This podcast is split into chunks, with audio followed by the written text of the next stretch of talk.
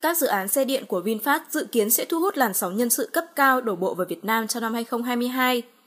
Theo báo cáo của Navigos Group đã chỉ ra, những ngành có nhu cầu tuyển dụng nhân sự tăng cao trong năm nay nhờ xu hướng xe điện của VinFast. 1. Nhóm ngành liên quan đến xe điện. Vừa qua, Navigos Group đã công bố báo cáo về nhu cầu việc làm tại Việt Nam trong quý 4 2021 cũng như dự đoán xu hướng việc làm trong quý 1 2022. Theo quan sát, nhóm ngành điện tử có rất nhiều dự án nhà máy gia công mới tới từ Trung Quốc, kéo theo nhu cầu nhân lực giỏi tiếng Trung tăng lên. Tuy nhiên, do địa điểm đặt nhà máy thường ở những vùng xa xôi thuộc phía Bắc nên các doanh nghiệp khó khăn trong việc tuyển dụng nhân sự có chất lượng chuyên môn cao và thông thạo tiếng Trung. Bên cạnh đó, với xu hướng chuyển đổi phương tiện chạy xăng sang sử dụng điện trên toàn thế giới, nhiều nhà máy sản xuất ắc quy xe điện đang dần được triển khai để đi vào hoạt động chính thức. Tại Việt Nam, Vingroup đang triển khai kế hoạch sản xuất pin tại nhà máy VinES. Dự án này chào đón rất nhiều nhân sự cấp cao là các chuyên gia trong lĩnh vực xe điện của Việt Nam. Dự báo trong năm 2022 và những năm tiếp theo, nhu cầu tuyển dụng trong ngành pin xe điện sẽ rất sôi động. Ngành FMCG. Với các doanh nghiệp FMCG đã trải qua một năm đầy biến động do ảnh hưởng của Covid-19, hoạt động tuyển dụng bị đóng băng do doanh nghiệp phải tiết kiệm chi phí để đảm bảo duy trì kết quả kinh doanh. Đây cũng là thời điểm ứng viên cân nhắc trong việc chuyển việc do lo sợ mất tiền thưởng cuối năm.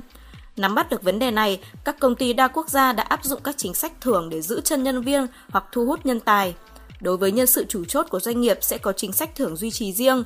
Đối với những nhân sự giỏi mà doanh nghiệp muốn tuyển dụng, họ sẽ áp dụng chính sách thưởng để thu hút nhân tài. Trong quý 1, việc tuyển dụng trong lĩnh vực này sẽ nở rộ khi các doanh nghiệp bắt đầu sử dụng ngân sách mới.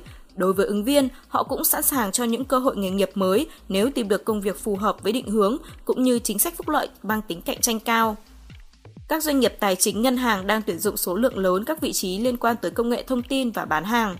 Theo quan sát của Navigos Search, yêu cầu tuyển dụng trong quý 4 của các doanh nghiệp trong lĩnh vực tài chính ngân hàng giảm so với 2 quý trước do ngân hàng cũng như các công ty tài chính có xu hướng tập trung vào lập kế hoạch cho năm mới. Từ cuối quý 4 năm 2021, một số lực lượng các dự án tuyển dụng tìm kiếm các vị trí liên quan tới công nghệ thông tin trong các công ty tư vấn dịch vụ tài chính và vị trí bán hàng từ các công ty bảo hiểm cũng như ngân hàng phục vụ cho việc mở rộng và phát triển kinh doanh năm 2022. Các tín hiệu dự báo năm 2022 cho thấy nhu cầu tuyển dụng quy mô lớn trong ngành ngân hàng sẽ tiếp tục tăng. Một số công ty ngân hàng và chứng khoán cũng đang tìm kiếm nhân sự cấp cao cho các vị trí chủ chốt dẫn dắt chiến lược kinh doanh. Công nghệ thông tin và truyền thông. ICT là ngành không bị ảnh hưởng nhiều bởi dịch bệnh nên ngành này vẫn đang có nhu cầu tuyển dụng sôi động.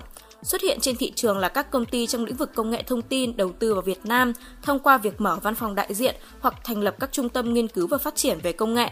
Trong quý 4 năm 2021, theo quan sát của Navigos, các doanh nghiệp có nhu cầu tuyển dụng nhân sự giỏi trong lĩnh vực trí tuệ nhân tạo AI, dữ liệu lớn Big Data. Tuy nhiên, nguồn cung nhân lực cho các lĩnh vực này không dồi dào, dẫn đến sự cạnh tranh giữa các doanh nghiệp đang có nhu cầu tuyển dụng ngành này. Ngoài Hà Nội và thành phố Hồ Chí Minh, các doanh nghiệp trong lĩnh vực công nghệ thông tin cũng mở văn phòng tại Đà Nẵng. Các công ty nhiệt điện. Thị trường tuyển dụng năng lượng không ghi nhận nhiều biến động trong quý 4 2021 do ảnh hưởng của Covid-19 với ngành năng lượng, đặc biệt là lĩnh vực điện gió, nhiều dự án đã bị chậm tiến độ. Điều này ảnh hưởng trực tiếp tới nhiều nhà đầu tư cũng như kế hoạch tuyển dụng của các doanh nghiệp. Mảng điện mặt trời cũng không ghi nhận nhu cầu tuyển dụng cao như trước. Công tác tuyển dụng của các dự án nhiệt điện vẫn đang được tiến hành theo kế hoạch nhưng tỷ lệ tuyển dụng có dấu hiệu chậm lại. Tâm điểm tuyển dụng trong ngành năng lượng tập trung ở một số dự án dầu khí dành cho các ứng viên có kinh nghiệm và khả năng tiếng Anh tốt.